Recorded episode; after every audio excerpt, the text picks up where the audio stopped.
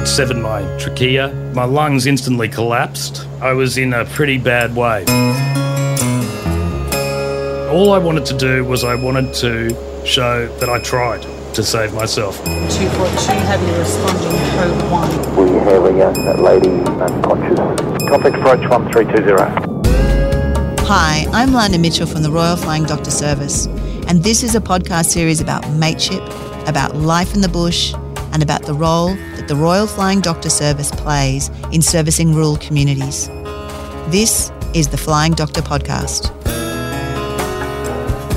My first thought was, ah, oh, bugger it, I've killed myself. And uh, for about, I don't know how long, I just lay down in the dust and sort of gave up. I just thought I was dead. There are many things we don't give a second thought to. One of these is breathing. When you're stressed, people encourage you to concentrate on your breathing, slow it down, and give your body the nourishing deep breaths that it needs. But what if you can't breathe? When I first heard David Donavon's story, it made me cringe. It made me think about breathing and how we take every breath for granted. David's tenacity, his drive, and pure will to survive despite the odds had me wanting to interview him. Though David's an adult now, living on the Gold Coast, as a 16 year old, he went to school at Rockhampton Boys Grammar, and he would spend holidays assisting his dad on their vast cattle station in Queensland.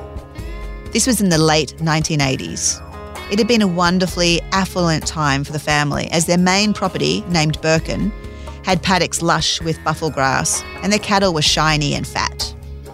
David's dad had made a good estimate on rain falling on the black soil plains at just the right time of year, so their revenues were further bolstered with a crop from thousands of hectares of sunflowers. As a result, the family decided to expand their holdings and they bought a new place, 600 kilometres due west and not far from Longreach in the heart of central Queensland. This new 30,000 hectare station was perched on the rugged western side of the Great Dividing Range about 60 kilometres north of Jericho. To reach it, you drove for nine hours westward, with the last stretch appropriately called Desert Road, and the property was called Speculation. And this is where we come to the subject of breathing. And you'll hear in this interview that David has a slightly laboured breathing process, which is a consequence of the injuries he's sustained. So in the 80s, Dave, there's no mobile phones, there's no smart devices. So, how did you used to entertain yourself during school holidays? Um, entertain myself. Well, usually we just worked pretty much all holidays. You know, that's the way it was. So, pretty much, uh, you know, I think dad regarded from the age of about five, we were adults, we were workers. So, we'd be, I, you know, just spent you know, I just spent the whole, virtually the whole time on the horse. But in terms of entertaining ourselves, Dad had a soft spot for cricket, so that that was that gave us a break. You know, when, whenever a test was on or one day match, and we also had a uh, actual concrete net out the back, and so we'd always be encouraging Dad to you know go down and throw us down a few balls to get out of working. You know, we are all very lazy and we we wanted to get out of work you know, there was more jobs than there was time to do it. So in the holidays, I might, you know, spend 12 hours ploughing. Uh, or I might, you know, you might be going mustering, or you might be drafting cattle, or putting up fences. Checking fences was a constant thing. Checking waters, you know, it's always dry. Where uh, the accident actually happened, which we'll get to, was at uh, a place called Speculation, west of the Great Dividing Range. It's actually right on the edge of the Great Dividing Range but a 72,000 acre property, which we'd bought to uh, run breeders out there and we'd fat them up, you know, down in, down in the Mackenzie River, down at Birkin. Dad had only bought that about a year before my accident, 1987. And so I virtually didn't even know it. I think it was the first time I'd been there out at speculation. Uh, went there over the Christmas holidays between grade 11 and 12 and, you know, was there for over a month with just dad and me.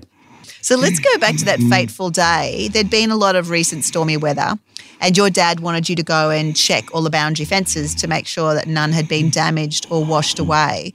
And so the property speculation that you were at So when your dad said go and check the boundary fences, this was uh, quite a significant task because it wasn't a property you were familiar with. No, not at all. I'd, uh, I'd, I'd driven down part of uh, the boundary fence, and don't forget this is a big property, virtually a square, but I think it was about 20 miles each side. So it's a big job. I wasn't familiar with it at all, particularly not this the, the section of the fence line uh, where I had my accident.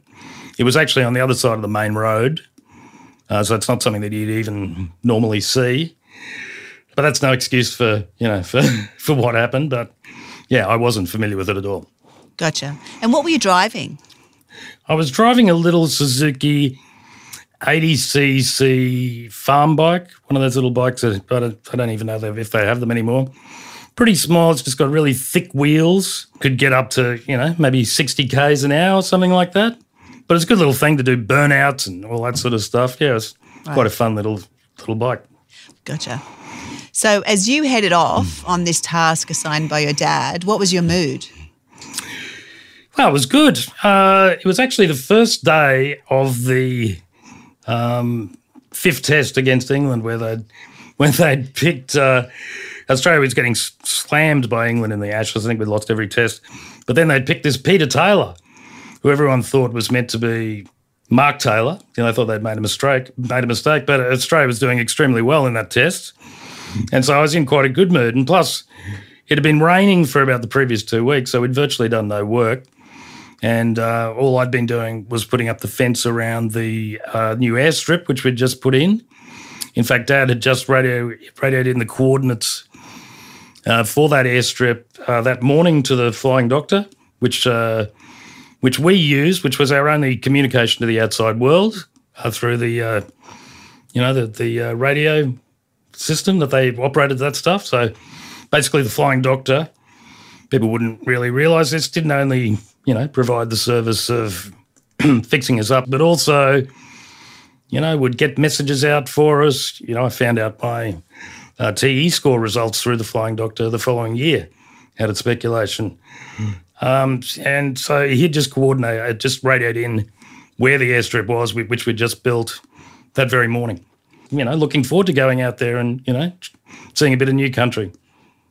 Great. So, at what point on this journey of traveling around and checking a very, very, very, very, very long boundary fence, at what point did things go wrong? Uh, I rode out uh, in the morning, uh, you know, but it was pretty early. I don't know what time it would have been, about eight o'clock. And one of the other jobs that Dad had given me to do was to uh, check out a paddock on the way, which we'd burnt off just before, very fortuitously. So we'd burned it off, and then we got all this rain. And it doesn't rain very much out there, as you probably know. You know, we're on the desert road. And so, yeah, he wanted me to, to ride around. And of course, I wasn't familiar with the place and everything's dead. And I got sort of turned around. And so I spent ages trying to get out because of these vast paddocks. and eventually I found a fence and got my way back onto the road.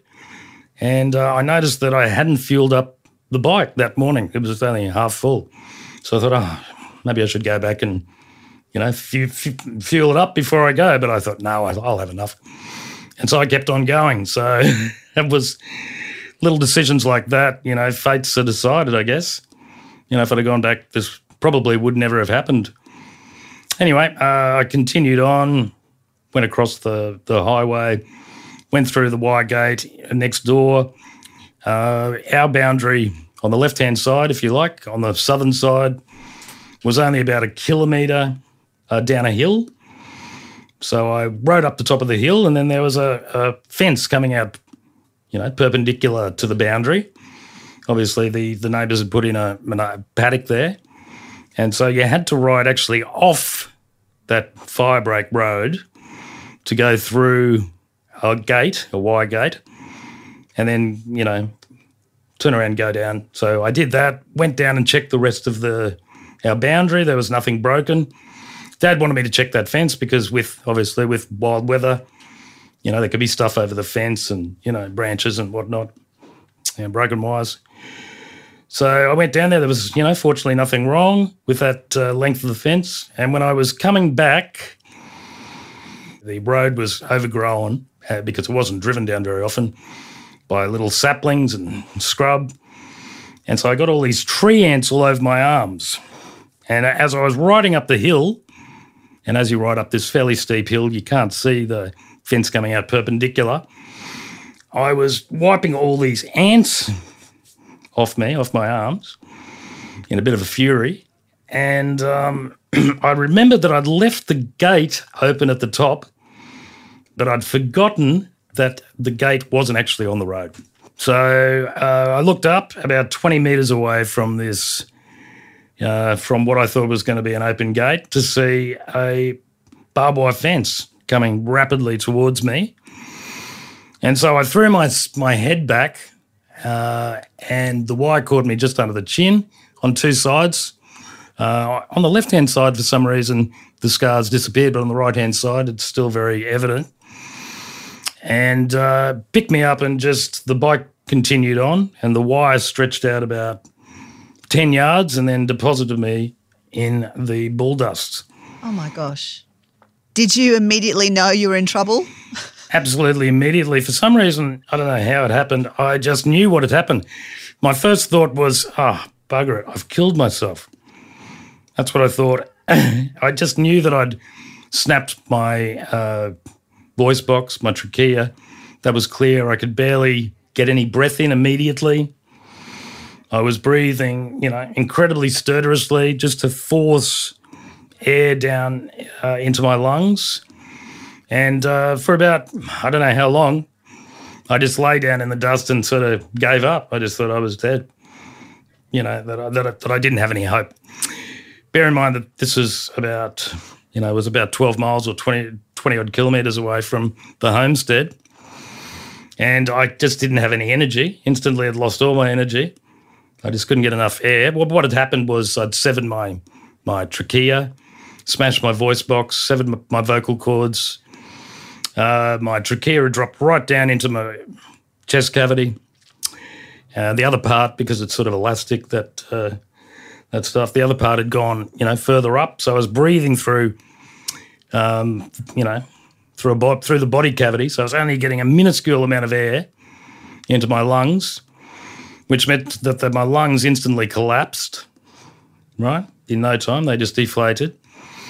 And so, yeah, I was in a pretty bad way. But uh, having said that, after maybe a minute or two, I just decided, well, I'm not just going to sit here in the dust crying because you know they'll think that I did it on purpose, or you know it won't be good for my family. They'll they'll want to know that I at least tried to give myself a chance, and so I I picked up the bike and um, you know started to ride home, or tried to start to ride home. Was there a lot of blood? Were you were you like bleeding profusely, or was it just you couldn't get air and you just I'm just trying to. Uh, it's a horrible question to ask, but I'm just. Oh, trying a, to... there was a there was a fair bit of blood, but that wasn't really my concern. It wasn't. I wasn't bleeding profusely. It didn't hit any any major arteries or anything. Thank God. Could have easily done so, but um, yeah, I, I wasn't even concerned about. I was just concerned about breathing and just. I had no energy. Suddenly had no energy. And bear in mind, I was incredibly fit at this time. God, I just, you know, with crowbar and shovel, put up a you know, a mile long fence, uh, you know, rosewood post fence uh, around this airstrip. So I was I was as fit as I've ever been, probably ever been since at that time. And so it was quite shocking not to have any energy.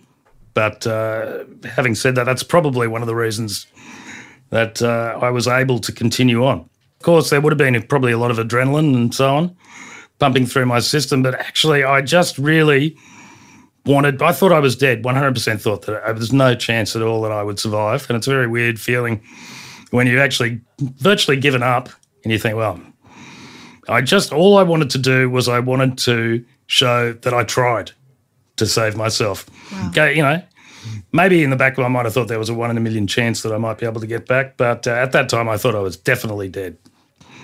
You know, so everything that's happened since is like a second life it's a very strange experience when you when you feel like you've already died. Right. That's okay. So, could you describe for me then the journey um, of you in this horrifically injured state with, you know, gasping for, for air, now trying to get back on your little 80cc bike through the saplings and the undergrowth and trying to Yeah. get back. Would you describe Well- that journey for me? Well, if only it was so easy because I couldn't get the bike started to begin with. Number one, I had to obviously, you know, I had to, uh, uh, you know, hit it, you know, with the whatever they call it. I haven't ridden a motorbike for years, you know. The Kickstarter. the kickstart.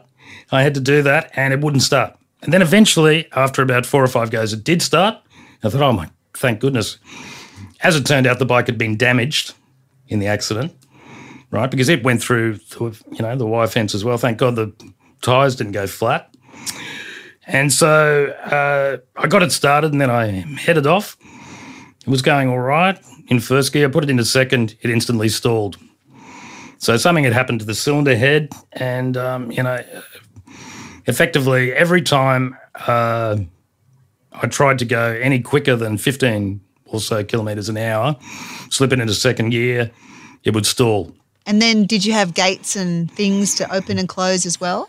Yeah, there was there was so many gates. First gate I came to was the one back uh, on our boundary, back which led onto the you know across the highway and back into you know past our letterbox and you know back into our farm proper. I didn't even get off the bike; I was too tired, so I pulled up at this wire gate, and I, they're basically just a part of the fence with a bit of a stick, a loop in the ground where you you know you put the you know, where you put the post into and, you know, another one coming out perpendicular with a little hook. So I had to, you know, navigate this contraption and sometimes they're quite tight and a bit hard to, you know, a bit hard to strain back up. As soon as I stopped, the bike stalled.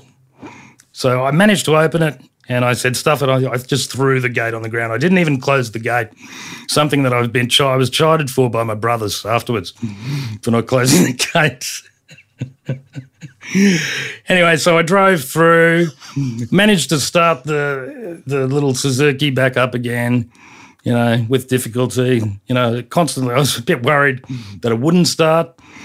And bear in mind that I'm very weak, and that effort in starting it was just gargantuan. It was just such a big effort. But I got it going, and then there was about another three of the three or so of those wire gates, and fortunately another couple of easier, you know, gates to open on the way back. About five gates in total on the way back to the to the homestead. I have to ask, Dave, would you were you like dizzy or were you other than the extreme tiredness and the and the craving for air that you weren't able to get, was there was there dizziness or were there other things that you were experiencing? Were you in pain at that time? What I felt, I think, was just weirdly enough, just a complete sense of calm and clarity, and just uh, I don't know whether it was something to do with having sort of given up, but just trying. But I just, I was just thinking hard uh, about, you know, my family, what they'd think. I was sort of, to be honest, I felt more concerned about how upset my dad would be and my mum. You know, my brothers and my sister. You know how how that'd affect them, and you know, it wouldn't be it wouldn't be great having, you know, like a sibling or a son or to die. Uh, and that was worrying me. And then I just, I wouldn't say that I was terribly religious at that time. You know, dad was quite religious, but I started just uh, saying the Lord's Prayer over and over again in my head. The Lord's Prayer was the only prayer that I knew. And uh, yeah, that sort of kept me going. About halfway home, though, I must say, things started going dim. I thought, oh, yeah, this is it. I've been waiting for this. Like it was a sunny day. I was, it had sort of fined up, but I could, it felt like it was getting overcast. And I thought, oh. And um, to be honest, I can't remember anything uh, in the second half of that uh, that ride home really, until I rode over the grid into the little compound of uh, sheds and stuff, and um, saw Dad uh, working in the back of one of the utes in the shed. Wow. What did your dad say when he saw you? Well, uh, first of all, he didn't recognise me because uh, because I've been breathing uh, air into this body cavity. I had what's known as uh, surgical emphysema. I had full surgical emphysema, which meant that I'd sort of ex- expanded like a balloon, like a like a Michelin man. So I was about twice my normal size.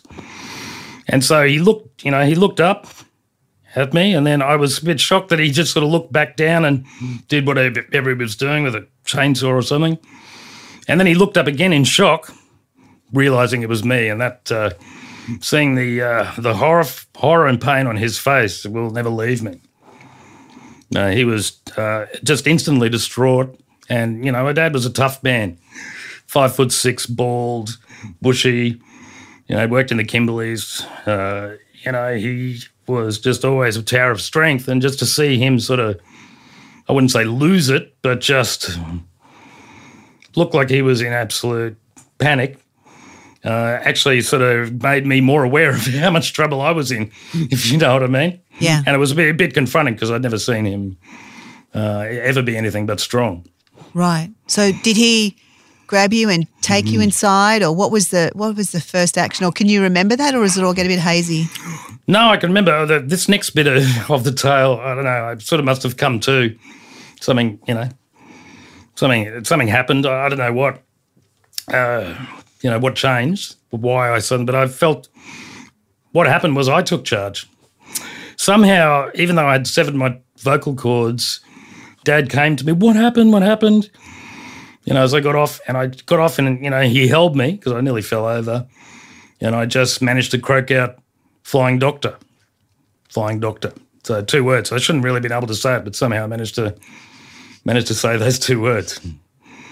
And so he took me into, inside the house and uh, immediately called the Flying Doctor, and that's when uh, you know that chapter of the story started.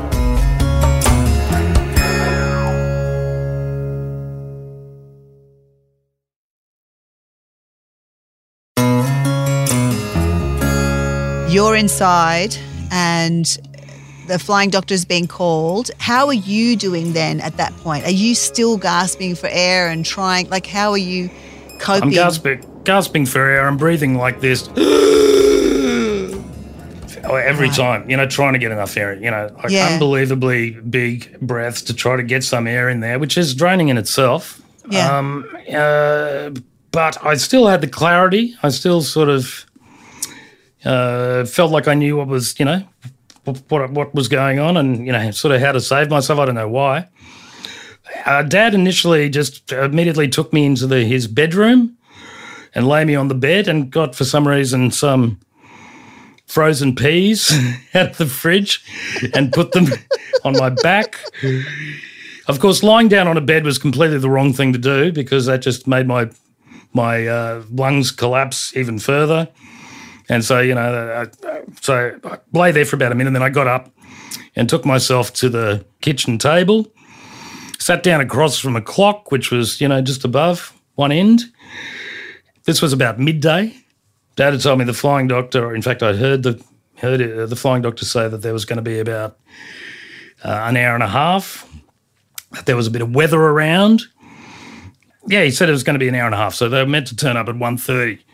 So I sat at the kitchen table with my hands, my palms on the table, and just sat there and just basically uh, manually tried to inflate my lungs to let them allow air into that. So I just push every every breath and Wow. watch the watch the clock and just count down the minutes.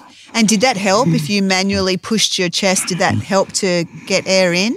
It did. Yeah, I don't know how I knew to do that. I guess I, you know, I guess you sort of your body ha- has some sort of innate sixth sense about you know what to do in times like that. But yes, that did help a little bit. From that moment, I felt like I was fairly stable. Meanwhile, uh, the flying doctor had just told Dad that he might need to look around for a for a hose or something like that and get a sharp knife because he might have to, you know, give me an emergency tracheotomy.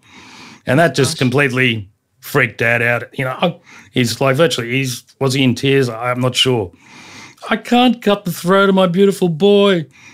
And Dad was in a complete panic, in t- total shock. As I guess you would be. You know, your son, you'd be feel like Yeah, but maybe you'd almost killed him yourself. I don't know. yeah, but you're meanwhile sitting at the kitchen table, manually pushing your lungs in and out so that you can continue to get oxygen. Yeah. Okay. What happened next? I can't. I'm. I'm this story is harrowing. What happened next? Okay, so uh, about probably at about one o'clock, Dad called up just to, on an impulse. He was, you know, pacing around and asking me if I needed anything and blah blah blah. And I just was almost ignoring him, just trying to stay alive. And um, he called up for some reason. Uh, even though I hadn't got any any worse, he called up the flying doctor again and said, you know, he's gotten worse. You know, can you can you do anything? Can you get out here quicker? He must have thought I was just about to croak. He called called up the flying doctor again, and they said, "Oh, okay. Look, we've got the flying surgeon. We could send them out as well. They'll be about another. They're a bit closer. They'll be. I'll get there at about a quarter to two, right? And so now there were two planes on the way. Dad calling up, and uh, and really that's also saved me, as it turned out. So the plane, the first plane arrived on your newly created runway. Just before then, though, the, the next door neighbours, obviously hearing all this uh, kerfuffle going on on the, you know, on the open, you know, flying doctor service wireless, uh, had come out, and they were about sort of twenty miles away, the closest neighbours, and they got there before the plane, about fifteen minutes before the plane. It was a husband and wife. They came out in their, you know, their big four wheel drive ute parked outside and they came in and sort of observed the scene. And the first thing I remember vividly that the patriarch said was, How you going, Gordon? Getting much rain? and then the wife and then the wife offered to make him a cup of tea. So that's uh, how was he? Can you get? So that was that was the support crew. They That was the came in to support- support Dad more than anything else. they did, and look, that was probably a good thing to do. They looked at probably both of us and saw that he was, you know, he was close to having a heart attack, maybe. And you were know. manually keeping yourself alive, so they got the cuppa. They got they got They got the cuppa. Yeah, they got the, the kettle on. I remember being quite annoyed about that at the time, but over the over years, you know, I've seen the humour in it, and they probably did the right the right thing. In fact, it's very. I just felt that was a very sort of, you know, very country country Australian thing to do. That's hilarious. So then, then the flying doctor, the first plane arrives. What yeah, happened they, they, then? they turned up about 15 minutes late. They turned up at about a quarter to two, and the flying surgeon was going to turn up. And as it turned out, the, the neighbours did uh, lend a hand. They went out there and ferried the uh, the flying doctor, uh, who was a lady, um, back to the house with uh, you know the nurse and the pilot. And um, yeah, I was at the kitchen table, and I'm not sure what she thought had happened to me, and there's no criticism of her, but she put two needles into the top of my trachea with open sort of needles. I think she may have thought there was a blockage in my throat that I had, you know, uh, and that which did absolutely nothing and didn't help me at all. So uh, about 15 minutes after that, the uh, the flying surgeon turned up, and then uh, yeah, then then things got even more weird. So tell me about that. So I understand it was an anaesthetist, Yeah, and he realised that you needed air fast, and he didn't Yeah. have any choice but to take some drastic action. Yeah, so the the flying surgeon, something that I didn't even know that the flying doctor had at the time before then, uh, had with him uh, an anaesthetist from the Royal, the uh, RBH, the Royal Brisbane Hospital. Uh, there, he was just out there observing. He was just going for a flight, and you know, with his mate, and he seemed, took charge. He seemed to know what to do. You know, he saved me as well. So he sort of took charge, and he put a a length of um, a length of pipe you know, garden hose like pipe, I guess, uh, down through my mouth. Well, first of all, sprayed anaesthetic in my throat, which made me immediately just vomit all over the table, blood and what have you, Yep. which was pretty, pretty disgusting. And then he says to me, Look, Dave, you need to just tolerate this because this is the only thing that's going to save your life. Anyway, so he sprayed it again. and I, you know, gagged and just stopped myself from throwing up. He forced it down my throat, right down, right into the lower part of my chest. Uh, and, you know, from then, that was pretty much the first time I thought I was probably going to live Wow. because So I you started to suddenly be able to. I suddenly I started to be able to breathe a bit better. Wow. So that pipe then gave you access to the oxygen that you were so desperately needing.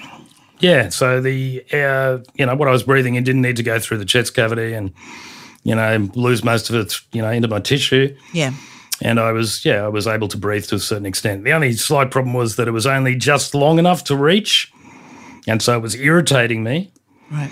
and um, it uh, it for some reason I started getting asthma as well at the time. I had childhood asthma, and I occasionally had bouts of it. And so then I, you know, had to sort of contend with that, which was a bit unpleasant. But yeah, Well, see, it's an interesting it's an interesting problem, David, because first of all, you were in a very remote location and you had to be gotten to a tertiary hospital, but that required that you would need to go in a plane, which means planes at altitude will bring even more duress on your body and on your lungs. So mm. they had to be able to stabilize you to a point where they could actually even get you into a plane. Because uh, if they had just taken you and stuck you in a plane as you were at that time, um, it would have been, I'm sure, fatal. So, mm. so that's amazing. So they, all right, the teams figured Yeah. out how to solve this problem. yep. Were you able to walk out to the plane, or what happened to get you onto the plane? Yeah, that, they did talk about that, whether they wanted to put me on a stretcher or something. But I walked out to the, um, uh, you know, to the neighbour's vehicle, and they, you know, drove me to the to the planes Yep, and put me in in one of them. I'm not sure whether it was the doctor's or the surgeon's plane. I wouldn't know. yep, But uh, was in there. You know, they got me in the plane. You know, I was able to, you know, walk around now that I had a bit of air. You know, I wouldn't say that I was all right, but I had, you know, I was a lot better than I had been before. yeah. Was your outlook got- slightly different? Were you feeling a little bit, maybe slightly more optimistic about your your potential I- outcome? I felt that I'd survive at that time, which was pretty surprising because I'd, you know, the whole time prior to that, I'd thought that I was, I was a goner. I was a dead man, you know, not even walking. Yeah, Having lasted that long, I mean, uh, I've been told that when you have that sort of accident, the normal amount of time it takes you to die is about an hour. And so I had the accident around 11 and uh, I didn't get any relief until after 2 p.m. So that was, uh, you know, pretty good effort to be able to last that long. wow. And that was that was really you doing everything that you just felt you natively needed to do to somehow get your body the oxygen it needed. Yeah, that's right. Amazing. So, okay, so you're in the plane, you're heading to um, a tertiary hospital so you can get the surgery you need. Now, I understand it was stormy and that presented another challenge. Yeah, it was stormy. It was, uh, well, I mean, I wasn't really aware of, uh, you know, of the of the forecast, but I did did hear them say up the front that they may need to transfer to Bundaberg Hospital, which I understand wouldn't have had the resources or the uh, or the the human resources to be able to actually do the surgery that was required, which was quite specialised. Uh, so that was a big problem. Um, yeah, it was there was lightning crackling around, and yeah, it was another stormy day. So it was, you know, it was a very brave effort from the Royal Flying Doctor Service to to even take me down to Brisbane. Dad claims, and I can't verify whether this is true or not, that a channel of clouds opened up to get me through there. I think that may be slight exaggeration. Maybe that was just good piloting from the Flying Doctor to, you know, to be able to navigate through the clouds. But still, uh, we made it. Now, on the plane, as I said before, I was um, getting very bad asthma. And, uh, you know, I said before that I was counting the minutes down when I was at the kitchen table. In the plane, I was actually began to be suffering from quite a lot of pain. I think all the pain, all the adrenaline had worn off and the pain started coming. And uh, the asthma, I wasn't breathing well. And, you know, maybe you're right. Maybe it was part of, part of being, you know, the pressure in the plane. So about halfway through that trip, they said we were going to get there at five o'clock. They said, and it turned out to be five thirty. But I'd actually worked out the number of seconds until five o'clock, and I was counting down the seconds until we got to Brisbane. That's how you know desperate I was feeling at that stage, counting down the seconds, looking at the clock. You know, just saying I can hold out. But then it was an extra hour. I had to Right. extra half an hour, and so yeah. If so you, had to- David, if you'd had to drive hmm. from where speculation, the property speculation was, all the way to that hospital, what sort of, how many hours would that be by road? Oh my god! Um, look, uh, speculation is virtually. If you look at a map of Queensland, what I would say smack bang right in the middle of the state. So to drive to Brisbane, I'd say would take you 14 hours. I'm not sure. Right. So it would have been a 14 hour drive. So this is not a short flight. This No. Is, yeah. Okay. It's a long flight, particularly in a you know a small plane, a Cessna or, or whatever they were flying around in then. Yeah. You know, a little um, you know single wing propeller light plane. Do you remember actually landing in the plane? I do. I remember landing and we were met by a helicopter um, and flown out uh, and taken out to the Royal Brisbane Hospital. I, I recall that we were met by a helicopter. I, you know, then there was still another wait, so they they got me out to the hospital, and then the uh, they couldn't find the surgeon.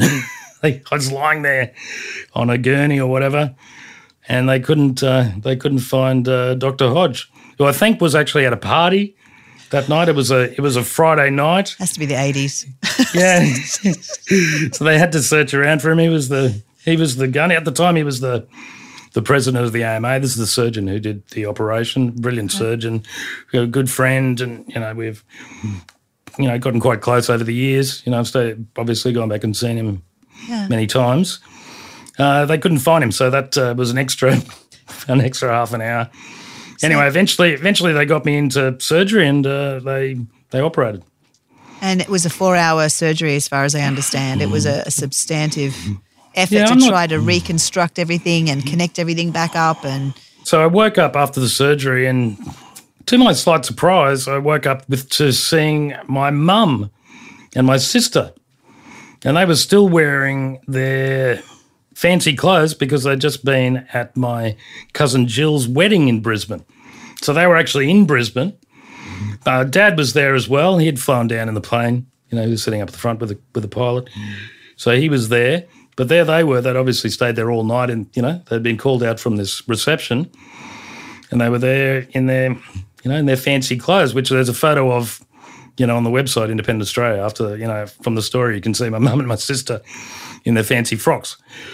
Uh, so yeah, that's, I was in uh, emergency, uh, hooked up to a catheter, which was extremely painful, and you know I had uh, I couldn't really move because they they were reinflating my my lungs. They had two tubes it directly put into my lungs, which went down to these big brown bottles on either side of the bed, which was incredibly incredibly painful. Every time like a little bubble would come out, you know, I'd be in agony. Um, yeah, and you hooked up to all the wires and stuff that you'd expect, and you know. But I was, uh, for all that, I was incredibly happy because I'd managed to survive. Part of the surgery was, um, you know, to reattach my uh, voice box, to tie it back up, uh, to, you know, to uh, give the, the vocal cords a bit of a chance to, to reattach, although that was un- going to be unlikely because then, as you know, they're nerves. Uh, so there was a brace over my over my voice box in my throat, so I was literally unable to speak in any way because of this brace. Of course, I had severed severed vocal cords as well, which would make it a bit tough. And um, yeah, so uh, I was just communicating with notes, and you know, I felt at that stage in the morning, believe it or not, and maybe I was on the happy, you know, they had me a lot of painkillers, but I felt quite good, happy. You know, it didn't. The whole uh, enormity of the situation didn't hit me until a few days later. right. What was the road to recovery like for you? Was it a long process to to get to a point where I mean, obviously you're talking to me today, so you've managed to recover your voice. And this is we're talking about a story that's some decades ago now. So um, has it been a long road? I had a, I would say, unique recovery. Um, you know, very lucky recovery or a very fortunate recovery, whatever you want to call it. It was, you know, one of the real uh, good news parts of this whole story, I guess. First of all, uh, I was in a hospital. It was Friday. It was a week before I was meant to go back to grade 12. I was expected to be in hospital for six weeks, you know, to recover. But you know, after a day, you know, they regarded me as being out of danger and they took me up and put me in the ward. And as soon as I was allowed to walk around, I was just walking around beaming, speaking to everyone. It totally changed my outlook. And um, I was just you know, so incredibly happy to have survived. You know, you, you know, for all the damage it had done to me, I couldn't talk, sure, you know, but I was just absolutely over the moon to having survived, having gone from thinking that I was dead to having lived was just such a boost that I was just beaming for days, believe it or not. So on the third day, after they, you know, dad had sat there all night for days while I had these tubes in my lungs, which were causing me a lot of grief and pain. Eventually, they took them out. I was feeling a lot better. You know, like I said, I was walking around the ward beaming. Then, on about the third day, Dr. Hodge came in and, well, I asked him straight up, when am I going to get rid of this tracheotomy tube? Because that was the main thing. You know, I was breathing through a tube in my throat. And Dr. Hodge just baldly said, "Oh no, you, you'll have that for the rest of your life. You know, you're just going to have to get get used to that." And I, but that's the first time I burst into tears, and I was totally devastated. And uh, yeah, so you know, I was absolutely gutted. However, there was a resident there, and I asked the resident afterwards. He said, "You know, I said to him." Is that true? Am I definitely going to have this tube? for the rest of my life? And he said, Oh, no, I don't think that's necessarily true. I reckon it's 50 50. And that gave me some hope. And so after that, every every day, you, you know, obviously I'm a bit of a mantra person. You know, I'd gone from saying the Lord's Prayer every day, over and over again. I would tell myself, I'm going to get rid of this tube. I'm going to get rid of this tube. And um, yeah, I did. And I think, you know, the resident was being a bit optimistic. I think, uh, from what I've been told, I'm the only person who's suffered a similar accident who has managed to get rid of their tracheotomy tube. Wow. I got rid of it uh, rid of it after six months. But the reason why people need to keep their tracheotomy tube after they sever their vocal cords is the, the cords, being nerves, don't reattach, and so they fall down into a closed position, covering your um your air channel. And but for some reason, mine had reattached, so they reattached, and that's probably why you know I've got a relatively good voice, a bit husky, and I'm able to breathe. I mentioned before that I was meant to be in hospital for six weeks. Mm. Actually, I was out of hospital uh, the following Sunday. Wow. And I flew, flew back up, got back to boarding school on the Monday. So I missed a day of school and I was back there on the Tuesday at school. No. A week later, you were at school. Week later, I was at school, and the follow and that weekend I played cricket with my tracheotomy tube. There's dedication for you. and made and made sixty against St Brendan's. As a matter of fact, that as well. That proves you are a very strong and fit sixteen-year-old, without question. Absolutely. Mm. I just think that's amazing. Absolutely amazing. I think you are living testament, Dave, mm. of somebody uh, that that Aussie spirit, that courageous, persistent the tenacity that you've had to get through an incident like this, an accident like this, just just blows my mind. I think this has just been an amazing, uh, amazing story. I really do appreciate you coming to tell us your story. Thank you. I really appreciate uh, not just you, um, you know, showing the interest in this story, but also the amazing work that the Royal Flying Doctor do.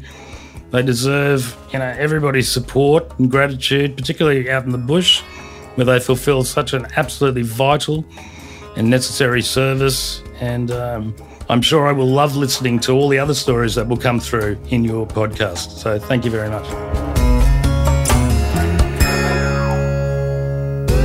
The Flying Doctor podcast was presented by me, Lana Mitchell. If you enjoyed this podcast, please share it with someone who you think will love it too. Thank you for listening to the Flying Doctor podcast.